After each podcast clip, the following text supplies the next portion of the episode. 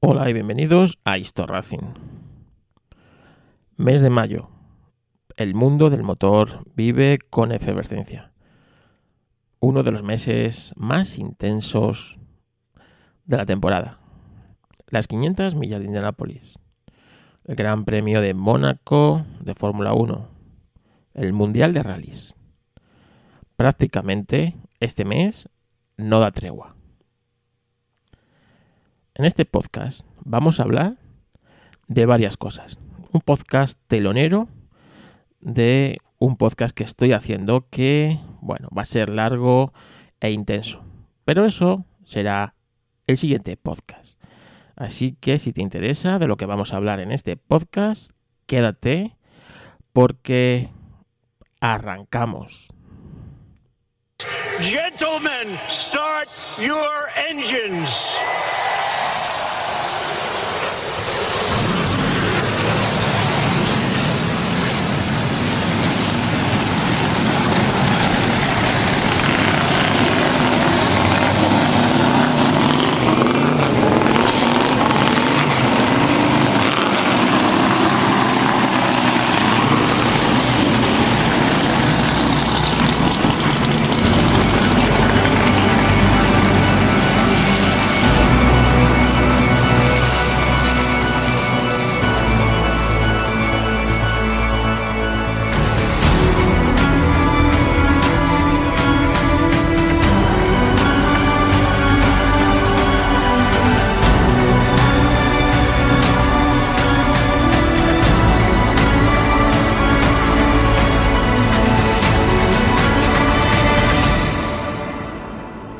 Ahora un mensaje de nuestros patrocinadores. Y es que estuve el otro día con Iván de Coches Clásicos cenando y me dijo que me iba a mandar la cuña. Venga, vamos a ver qué nos dice Iván. Que no, que no, que no me la ha mandado. Que me estuvo tomando el pelo durante toda la cena. No me la ha mandado. No, no me quiso grabar porque decía que con tres cervezas de más no le iba a salir bien y no se iba a saber si este mes hablaba del F40 o del F18. Así que, como me regaló un ejemplar de la revista, voy a deciros yo, yo, lo que tenemos este mes en la maravillosa revista Coches Clásicos. Pues sí, tenemos un maravilloso especial del Ferrari F40 que he devorado, he devorado eh, esta mañana. La verdad es que son 20 páginas de un especial sobre el coche, no solo del coche, sino de cómo se desarrolló y cómo es considerado uno o quizás el último Ferrari clásico. El deportivo, el superdeportivo por excelencia. Sin duda. Este coche es uno de los más icónicos de toda la historia. Junto con el 911 yo creo que bueno, pues ahí están en pugna de quién es el coche superdeportivo icónico, si consideramos al 911, que para mí es un superdeportivo. Pero el Ferrari, el F40, es el coche, el coche. Así que desde aquí van, gracias por este especial. También encontraréis un gran artículo sobre un coche que solo se fabricó en España, el SEAT 133. Un coche que, bueno, pasará a la historia sin pena ni gloria porque ni es bonito ni marcó un hito cuando se lanzó, estaba ya un poco anticuado, pero es nuestro. Y la verdad es que tiene, no sé, un algo, un algo. Así que eh, ver un ejemplar como el que aparece en la revista me parece maravilloso. También encontraremos un curioso coche deportivo, un Skoda, que os recomiendo que lo veáis porque es un Skoda del año 72. El Skoda 110 Super Sport, un coche que llama la atención. Un interesante reportaje sobre un rover. Bueno, y mención especial al artículo de José Armando Gómez sobre las últimas subastas de coches clásicos. Realmente ese es el artículo que hace que te compres esta revista. Bueno, es una revista bastante redonda la que le ha salido este mes a los compañeros de coches clásicos. Gracias por darnos un mes más nuestro contenido de coches viejunos. Bueno, y nos ha dejado un grande, un grande del motor. Aunque aquí en Europa no pasó con, con mucha gloria, realmente lo que hizo Bobby en los Estados Unidos para el motor, pues le hizo merecedor de leyenda. Pues nos ha dejado este 2 de mayo en el mes de, las 500 millas de Indianápolis. Bobby Anser, el mediano de los hermanos, estaba su hermano Alfred Al Anser, que era el, el mayor, no, el pequeño, era el pequeño. Este Bobby era el mediano. La verdad es que la familia ha estado repleta de pilotos. Pues Bobby es uno de estos personajes emblemáticos en la historia de las 500 millas de Indianápolis. Uno de los pilotos con más éxito en ella. Ganador tres veces de la mítica carrera. En el 68, en el 75 y en el 81. Como veréis, en una época realmente cambiante. En este lapso de años, del 68 al 81, hay, hay apenas 13, 14 años, pero realmente los coches evolucionaron una barbaridad en esa época. Bobby comenzó su carrera como piloto en el año 1949, con tan solo 15 años, en Albuquerque, Nuevo México, conduciendo pues los eh, coches modificados en los óvalos de tierra. Ganó el campeonato del sudoeste con 16 años. Y Bobby puso su mirada en la mítica prueba Spice Peak, la mítica prueba que dio a conocer, yo creo que fue Audi, entre Audi y yo, dieron a conocer la prueba allá por los 80 los europeos, ¿no? Cuando, acordaros, llegó Ari Batanen con el, el 405 Mi 16 y antes había llegado Audi haciendo, bueno, pues esta prueba que solamente puede tener lugar en un país tan amante del motor como es Estados Unidos. El tío de Bobby, Luis, era uno de los grandes pilotos de esta prueba. Y bueno, pues Bobby no iba a ser menos. Y de 1956 a 1963 fue el campeón absoluto de esta prueba en siete veces. Siete veces. En total, a lo largo de su historia, fue campeón absoluto de la montaña del Peaks Peak 13 veces. Ahí es nada. Quien sepa un poco de lo que suponía, las, y digo suponía porque se la han cargado, ahora está asfaltada, pero esto era, se corría una ascensión brutal en, por tierra. Se corría con coches, motor delantero, coches deportivos tipo Indy, es que era una burrada y bueno, solamente tenéis que ver el vídeo, el famoso vídeo de Ari Batanen, eh, para que veáis lo que es esta o lo que era esta prueba. Ahora a mí, desde que la han asfaltado, ha perdido gran parte de su, de su gracia. Aún así sigue siendo espectacular. ¿eh? Bueno, como os decía, Bobby fue el segundo de los hermanos Anser en competir en Indianápolis. El hermano mayor, Jerry, es que aquí todos eran pilotos. Participó en la carrera de 1958 y sobrevivió de milagro a un tremendo accidente eh, de 13 coches. Eh, bueno, pues eh, fue con su coche contra el muro de la curva 3. Lamentablemente, en el año siguiente, en el año 59, Jerry moriría mientras estaba haciendo las prácticas para las 500 millas de Indianápolis. Y a raíz de ese accidente, en las 500 millas se obligó a todos los pilotos a llevar trajes ignífugos a partir de ese año 59. Eh, ya que Jerry, bueno, pues mientras eh, cuando golpeó el coche se incendió y bueno, no pudieron eh, llegar a tiempo para atenderle. Bobby hizo su debut en las 500 millas en el año 1963 pilotando uno de los temibles Novi Special que competían ese año. En el 63, en la Indy ya compartían carrera coches con motor central y coches con motor delantero. Este era uno de esos coches con motor delantero, amarillo, uno de los más míticos de la, de la Indy.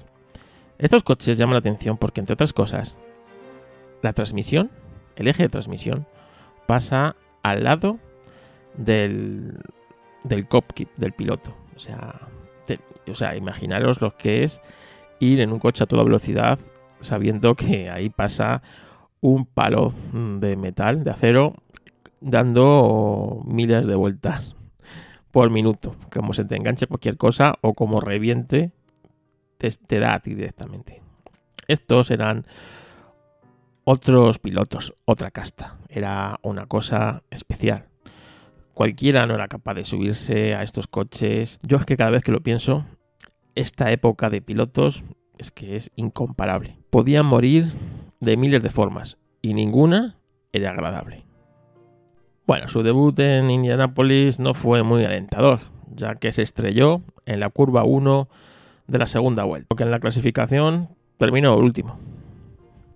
La carrera del 64, una de las más trágicas que se recuerdan, Bobby estuvo involucrado en el accidente que costó la vida a Eddie Sachs y a Dave McDonald. En la segunda vuelta, el coche de McDonald se desvió hacia el interior del circuito y chocó contra el muro interior con sus tanques de gasolina a tope de gasolina. Explotaron y enviaron una enorme columna de fuego y humo hacia la pista. Esto provocó que más coches se desorientaran y chocaran. El coche de McDonald, convertido en una bola de fuego, volvió a entrar en pista. Y Sachs le golpeó. También explotó su coche. Ambos pilotos murieron quemados. Otros cinco coches fueron eh, resultaron dañados y tuvieron que abandonar la carrera. Entre ellos el de Johnny Rutherford, otro futuro ganador de Indianápolis. Una auténtica tragedia que le costó la vida a dos pilotos. Bobby Anser fue uno de esos pilotos que tuvo que abandonar la carrera por este incidente. Hasta el año 1967, Anser no pudo llegar a la meta en Indianapolis. Pero su gran año fue el 68. Como os conté anteriormente, hace un par de podcasts, los coches con turbina eran los que mandaban en aquella época. Pero tenían un problema y es que solían ser frágiles. Y ese año 68 habían modificado el reglamento lo suficiente como para que, bueno, pues el dominio que tenían fuera un poquito menos. Y al contrario, fue a más. Y los Lotus con turbina estuvieron a puntito de llevarse la carrera. Tuvieron que abandonar. Esto propició que Bobby consiguiera su primer triunfo en las 500 millas de Indianápolis, con casi una vuelta de diferencia sobre Dan Gurney. También se da de que este coche, el Eagle Offenhauser, fue el primer coche turboalimentado en ganar las 500 millas de Indianápolis, iniciando una era que duró hasta 1996. Este año 68, Bobby siempre fue uno de los pilotos favoritos para llevarse cualquier edición de las 500 millas. Y desde ese año 68 hasta el año 81, que también la ganó él, el promedio de su clasificación fue el quinto. Consiguió la pole en los años 72 y 81 y arrancó desde la primera fila en nueve ocasiones. Sin duda, un grande. Su gesta en clasificación más importante llegaría en el año 1972. Los cambios tecnológicos obligaban a que los coches tuvieran alerones aún más grandes, neumáticos lisos y el Gurney Flaps. Se llamaba así porque lo inventó Dan Gurney, pero lo desarrolló Bobby. Como su nombre indica, es un pequeño apéndice, como si fuera el flap de un avión, que mejora la presión. Os lo voy a leer directamente porque yo tampoco comprendo muy bien y esto Jero seguro que si lo escucha se estará tirando de los pelos. Físicamente consiste en una pequeña pestaña dispuesta en la lista de salida de un perfil aerodinámico. Este apéndice se monta en el intradox del ala, formando un ángulo de unos 90 grados. Las dimensiones del flap son del orden del 1 al 2% de la cuerda. La cuerda es lo que hace, ¿no? la curva esa que hace el, alerón, con forma de ala o de ala invertida en este caso. El dispositivo funciona con el incremento de la presión en el intrados, rebajando la presión en el extrados, mejorando el flujo de la capa límite, manteniéndolo enganchado hasta el borde de la salida por todo el extrados del perfil aerodinámico. Interesante como una pequeña pestañita puede modificar tanto. Bueno, pues esto lo inventó Dan Gurney, aunque fue Bobby quien lo desarrolló. Los años 70 fueron una cosa de evolución año tras año.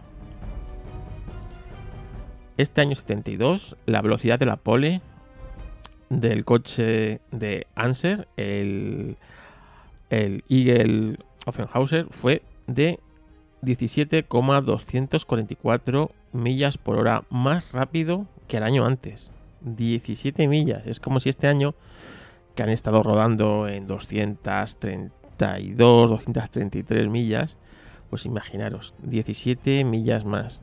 Casi, casi se iban hasta las 250 millas, si hubiéramos tenido este año una evolución similar. El mayor aumento de la historia. Y posiblemente seguirá siendo el salto más grande eh, de la historia, porque hoy día fantasear con, con, intentar emular esto me parece, pues imaginaros la tecnología que hay que, hay que tener. Aparte los reglamentos están mucho más acotados. Hoy día en Indianapolis se corre con chasis único, hay solo dos motoristas. No va a haber, no va a haber yo creo, o no lo veremos, un salto tecnológico tan grande como este. Bueno, pues eh, desafortunadamente este año 72 Bobby solo duró 30 vueltas en la carrera antes de que le fallara una pieza del motor y tuviera que abandonar. La tecnología de estos coches iba cambiando año a año. Desde los años 60 hasta los 80 son más de 20 años. Y la diferencia en cómo eh, empezó en su carrera y cómo la terminó fue brutal. En el 74 quedó segundo. Y en el 75 Bobby lideraba la carrera cuando llegó la lluvia. Sabéis que en Indianápolis si llueve no se corre. Así que la carrera se dio por concluida después de tan solo 435 millas y consiguió su segunda victoria en las 500 millas, que en este caso fueron las 435 millas de Indianápolis. A finales del año 78, Bobby se unió al equipo Penske, uno de los más importantes, o en aquella época el más importante de la historia de la Indy.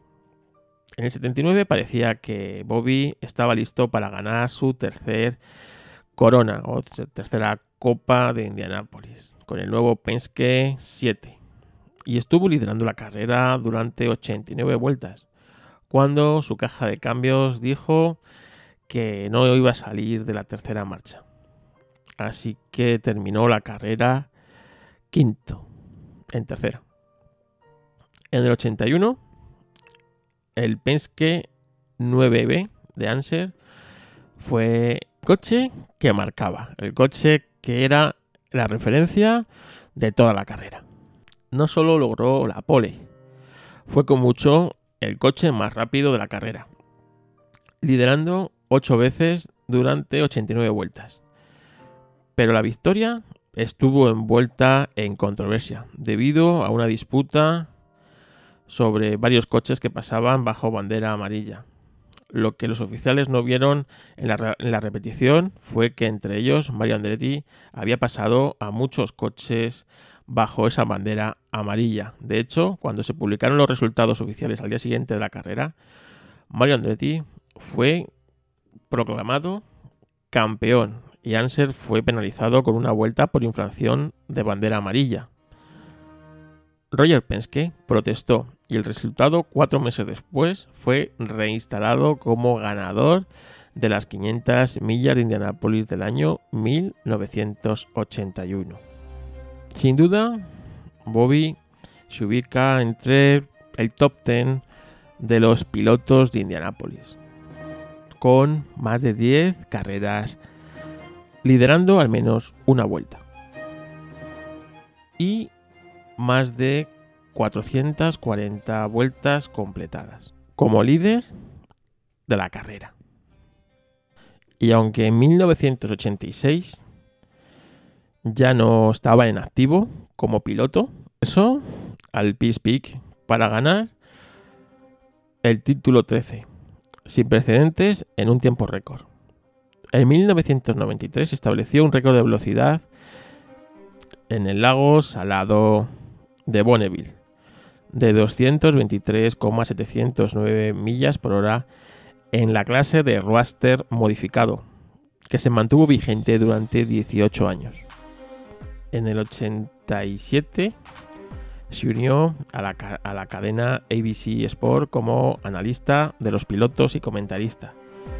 Y bueno, pues eh, tuvo la agradable experiencia de, narrar la victoria de su hermano como cuarta, por cuarta vez campeón de las 500 millas de Indianápolis. Así que bajó y, bueno, él mismo entrevistó a su hermano diciéndole que la familia estaba orgullosa de él. Uno de sus grandes rivales en la pista fue el gran Mario Andretti, que ya le dedicamos un podcast y que pronto habrá que dedicarle otro porque la figura de Mario es inconmensurable. Pero más allá de su participación en las pistas, Mario y Bobby tenían una conexión especial. El mismo gen competitivo. Miraban y se respetaban.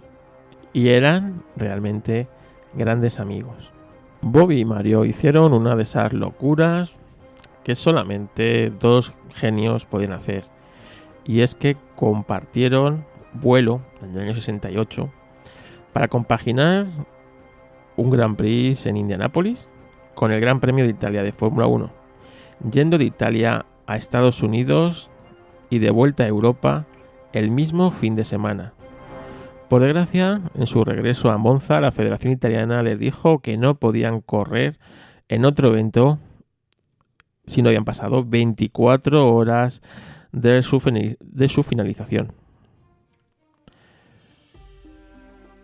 Un mes después, en ese año 68, Bobby inició en Walkisgren la que acabaría siendo su única carrera de Fórmula 1, con mucha menos fortuna de la que tuvo Mario.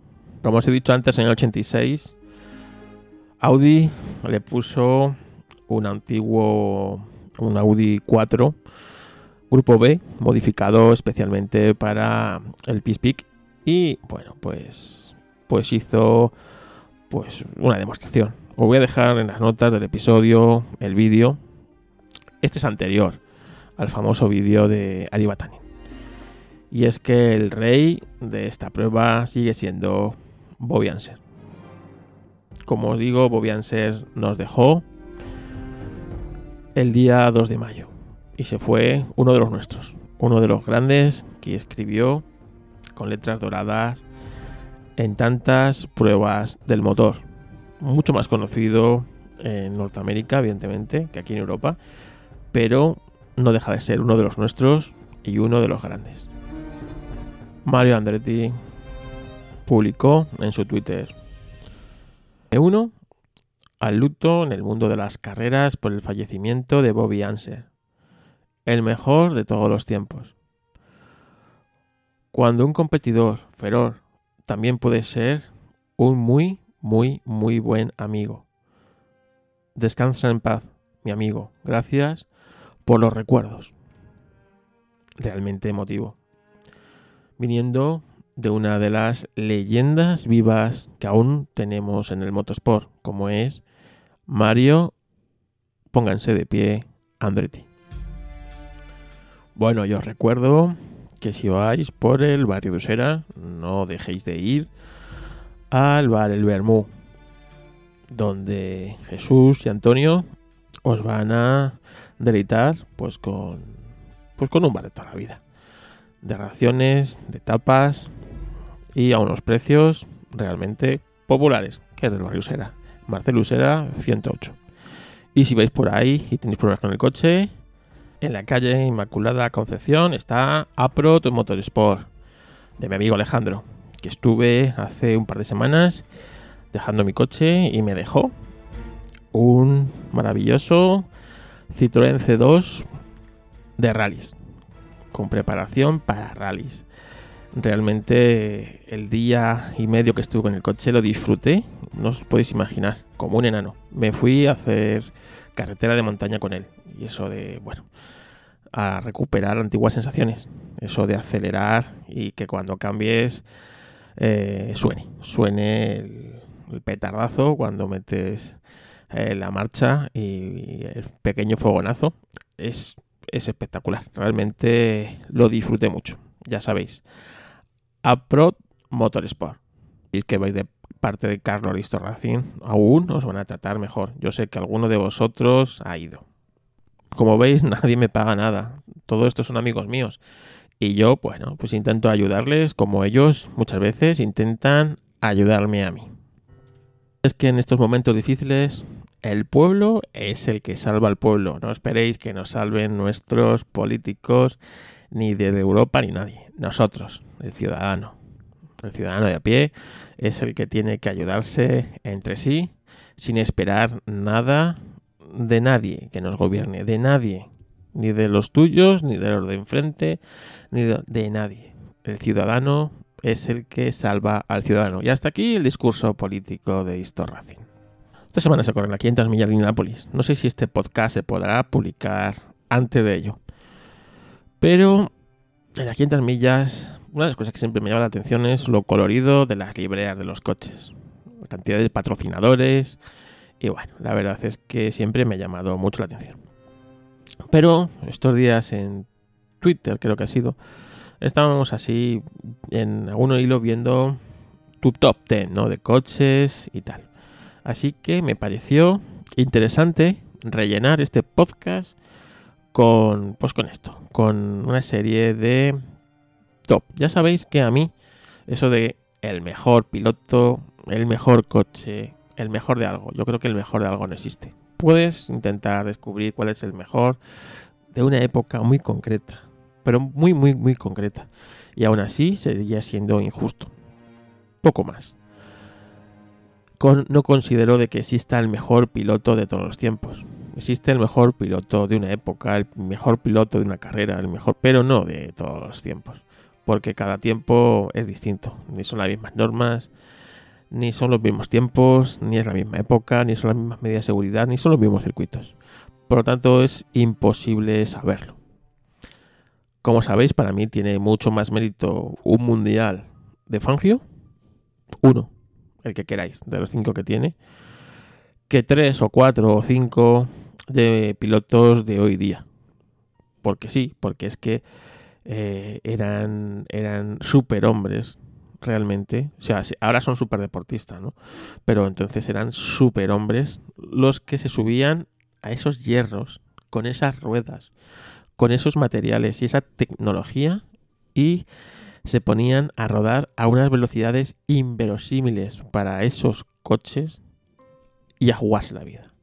Por eso, cualquier piloto de esa época, para mí, tiene todos mis respetos. Pero de mi top 3 de pilotos, sabéis que están Graham Hill. Graham Hill para mí, o sea, no es por la triple corona, es que el pilotaje que tenía Graham, la cantidad de coches con las que corrió y la variedad de circuitos, de categorías, campeón en las 500 millas de Nápoles, campeón de Fórmula 1 dos veces, campeón ya al final de su carrera de las 24 horas de Le Mans con los prototipos eh, descubiertos, ¿no? con el Matra. Realmente ahí se demostraba un piloto, un piloto de su valía y de su, de su categoría. Y que lo llevaba en la sangre, ¿no? Luego su hijo también fue campeón.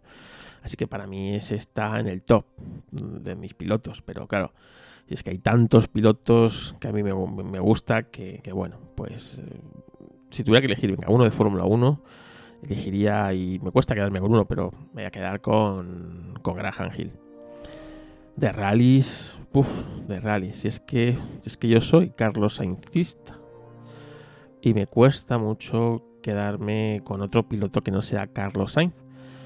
Realmente. Y es que en los rallies ha habido tantos pilotos buenos que nos han enamorado que, es muy difícil quedarse. Pero yo qué sé. Es que, es que, es que hay tantos. Pero me voy a quedar con, con un piloto de los años 70.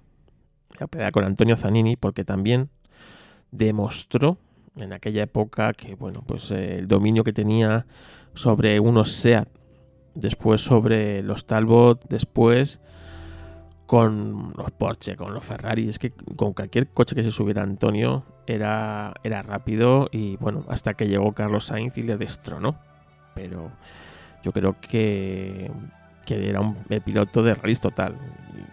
Quizá eh, Bagration fue el piloto más, mucho más polivalente, ¿no? Porque era tanto de circuitos como de rallies, como de cualquier cosa que se subiera. Pero en rallies, Zanini era Zanini.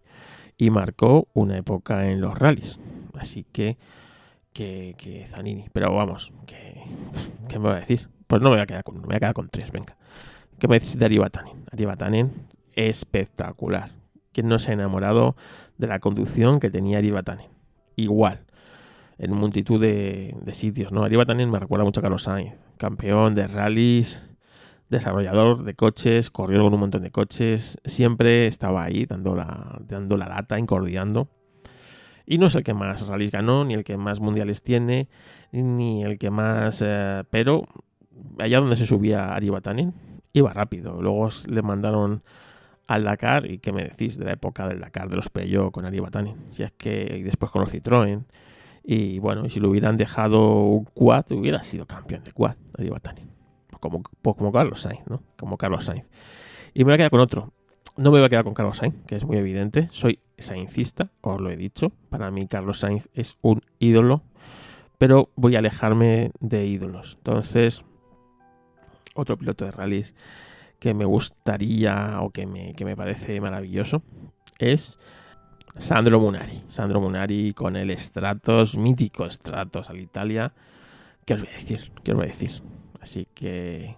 Venga, me queda con tres. No con uno, con tres. ¿Por qué? Por, porque mi podcast. Y me puedo quedar con tres. Coches, coches, coches, coches. Venga, de Fórmula 1. Uf, Fórmula 1, Fórmula 1, Fórmula 1. ¿eh? Vosotros con cuál os quedaríais. Oye, hacérmelo saber en, en Twitter. Arroba Racing o en el, o en el grupo de Telegram, que sabéis que si me pedís entrar, pues eh, eh, os doy acceso.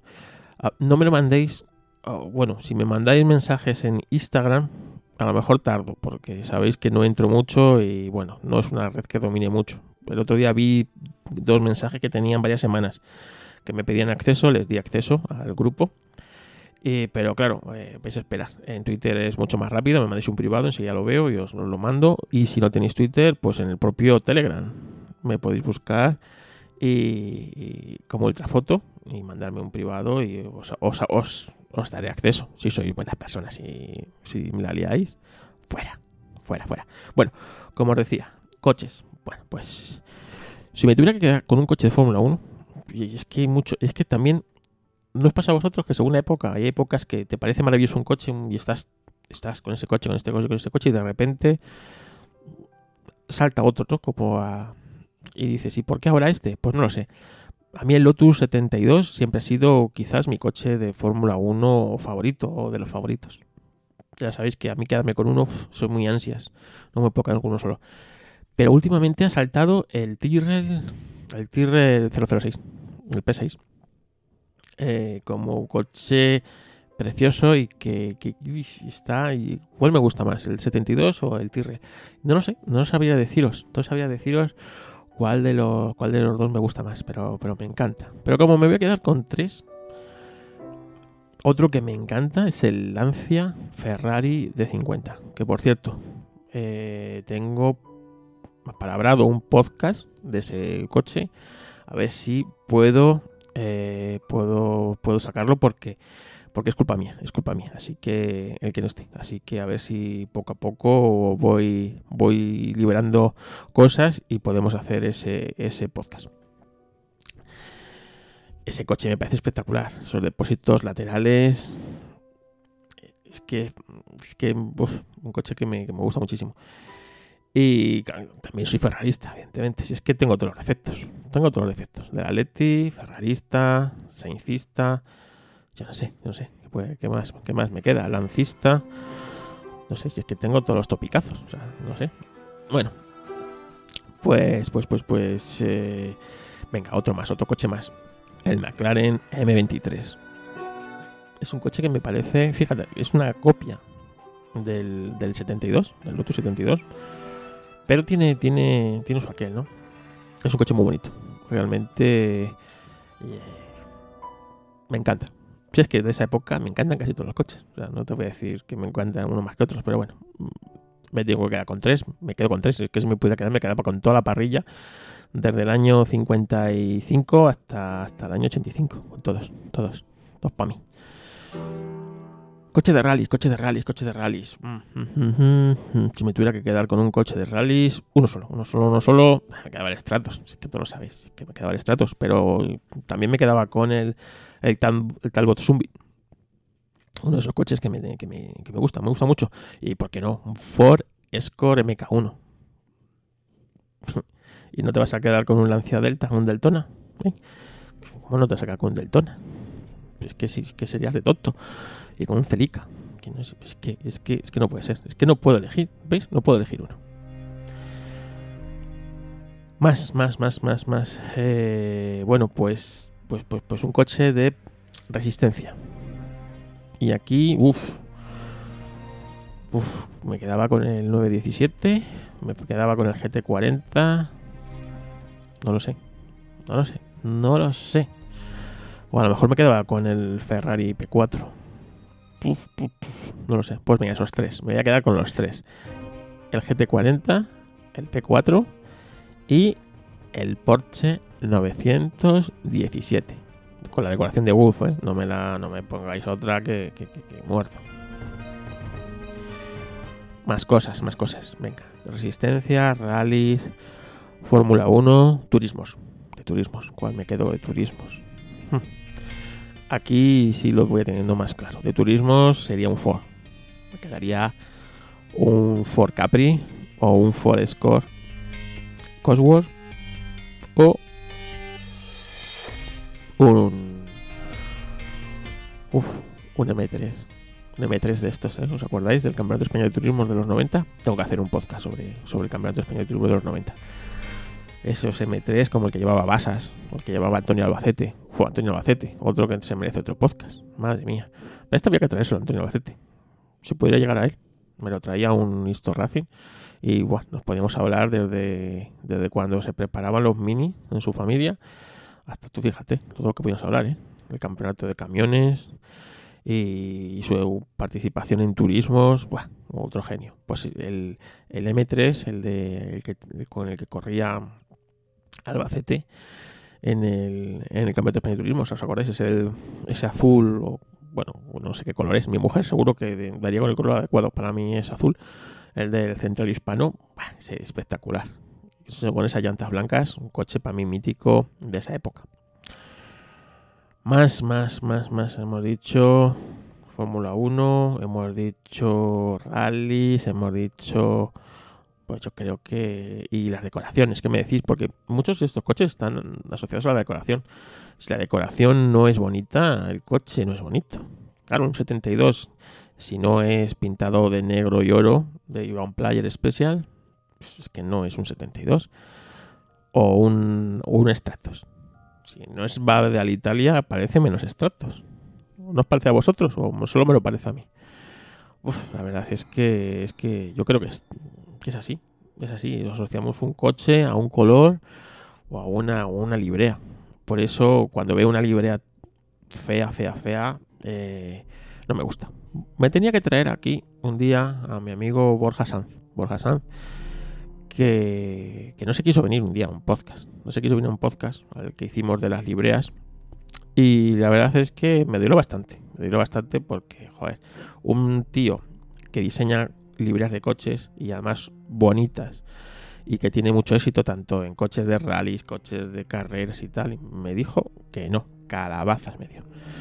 Y la verdad es que me dio bastante. Pero lo superé, lo superé y, bueno, yo estoy seguro que ahora si le digo que se venga a un episodio, se viene. Porque realmente es que no le gusta, no le gusta hablar y esto de, de hablar así pensando que le van a escuchar un montón de gente no, no le hacía mucha gracia. Así que si me estás escuchando, Borja, mmm, tenemos que hacer un podcast sobre decoraciones de coches. Decoraciones de coches. Decoraciones míticas, decoraciones que molan, decoraciones que te inspiran, ¿sabes? Y la gente seguro que va a descubrir el mundo este de decoraciones, que parece fácil, ¿eh? Esto de llegar y decorar y nada. Pues mira, ya hablando de esto, cascos. Los cascos de antes eran preciosos. Eran, todos los pilotos le distinguíamos por el casco. Y si me tengo que quedar con tres decoraciones de cascos, me voy a quedar con la de Damon Hill o Graham Hill, que era la misma, ¿no? Este casco azul oscuro con los con los con los remeros. Eh, otro casco mítico podría ser el de el de Alan Prost. Era totalmente distinguible, el de Ayrton Senna. Pero para mí, el casco más bonito del mundo en, la decoración, en lo que significa, en todo, el de Nigel Mansell.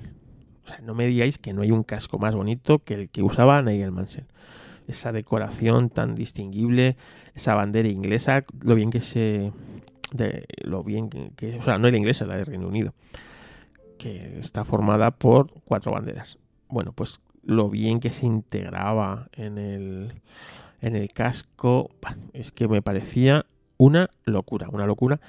Y yo creo que es el casco más bonito que, se ha, que se ha visto. Hoy día los pilotos es imposible distinguirles por el casco. No son capaces de mantener más de una temporada, un diseño en una temporada o dos, carreras. Antes de que la cambien por un motivo o por otro. No, no. O sea, estos pilotos que desde que se iniciaban a correr hasta que terminaron su carrera, siempre con el mismo diseño de casco y tal, y siempre se distinguía al piloto. Ayrton Senna, tú no.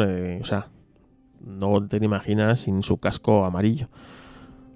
A, a Nigel Mansell no te lo imaginas sin su, sin su casco. con la bandera con la bandera de Reino Unido. Eh, pues igual a, yo qué sé, a la Empros, a, a Villeneuve, no te lo imaginas sin su casco oscuro con las rayas rojas. Es imposible. O a Niki Lauda. O sea, esto de los cascos yo creo que debería ser hoy día a los pilotos que cogieran un diseño para que el aficionado en televisión muchas veces pudiera distinguir rápidamente de qué piloto se trata. Y estas moñadas que hoy conmemorativo, hoy hago por ejemplo, este fin de semana pasado, los de McLaren, unos cascos preciosos inspirados en ese diseño de Woof mítico, pero, ya no, la carrera que viene no van a correr con ellos. O sea, no, no sirve de nada. Muy bonito de cara a la galería, pero realmente debería ser obligatorio, igual que tienes que tener el número ese de tu coche para toda la temporada, el diseño de tu, casco debe ser para toda la temporada, por lo menos. Así que yo que sé, esto le daría eh, a los diseñadores estrujarse la cabeza, ¿no? Para buscar un diseño que se identificara con ese piloto. Y no así, pues yo que sé, lo que hacen ahora. Chorraditas, muñequitos y, y polladas. Nada, nada diseño que, sea significativo, pues como el de Jackie Stewart y, todas estas cosas.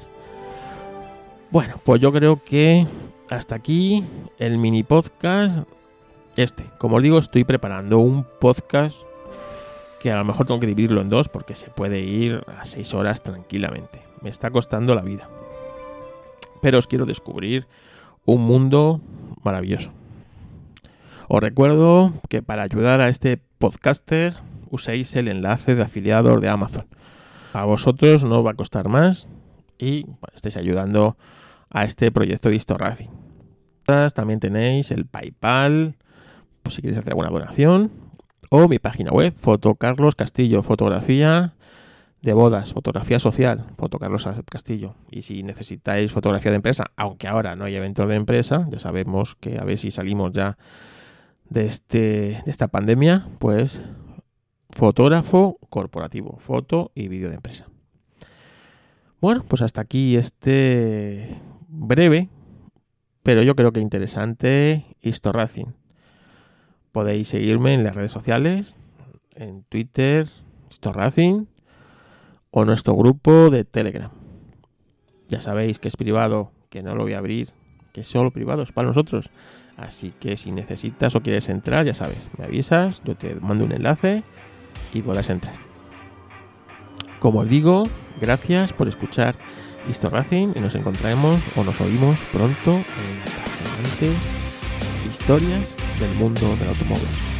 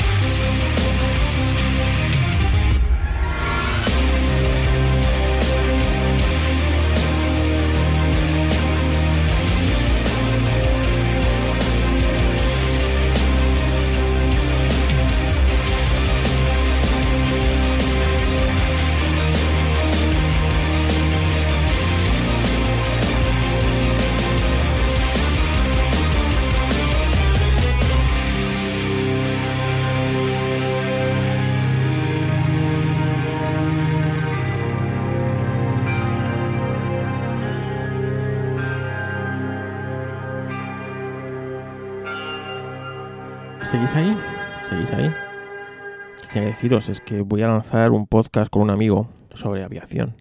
Se llama Hangar 69 y hablaremos sobre aviación de manera informal, como aficionados que somos. Así que buscarlo, que a lo mejor cuando publique este podcast ya hemos publicado el primer episodio. Iván, un circuito favorito. Eh, Bathurst o Adelaida. Me lo has quitado. Adelaida, el circuito de Adelaida. Un coche, un coche, un coche favorito. Peugeot 905, eh, cualquiera de sus versiones. Un piloto, ya no te lo pregunto. Un piloto con eso del bigote. Alonso, Vale. Un coche de rallies. el primer Toyota de Sainz, el GT4. Mientras tanto pasa el tren. Juanjo, un circuito. Spa, Un coche. eh, Legal de F1. Un coche de rallies. Ah, el Delta S4. Un piloto. Eh, Nuvolari. ¿De rallies? No, un piloto, de hecho un piloto. un. Venga, un, un circuito. Un circuito del antiguo Nürburgring. Un coche. Un coche, el Tyrrell P34, del 76. Sin dudarlo. El 77 era más feo, sí. Espérate que pase el maquinero del barrio de JJ. Ahora lo repites todo. Así como ya somos todos primos. Un piloto. Un piloto, eh, Jack Stewart. Un coche de rallies. Un coche rally Lancia Stratos. Bien, bien. Me gusta. Carlos, un circuito. Gracias. Circuito. Me voy a quedar. Yo me quedaba con un panorama con Barzus. Un. Un coche favorito. Pues mira, eh, sabes que cambio mucho, pero me voy a quedar con el Tyrrell P6. Un, pil- eh, un coche de rallies favorito. Venga, ya es muy evidente el que es, pero te voy a decir otro. El Talbot Sunbeam. Y un piloto. Piloto, te voy a decir. Arhangel.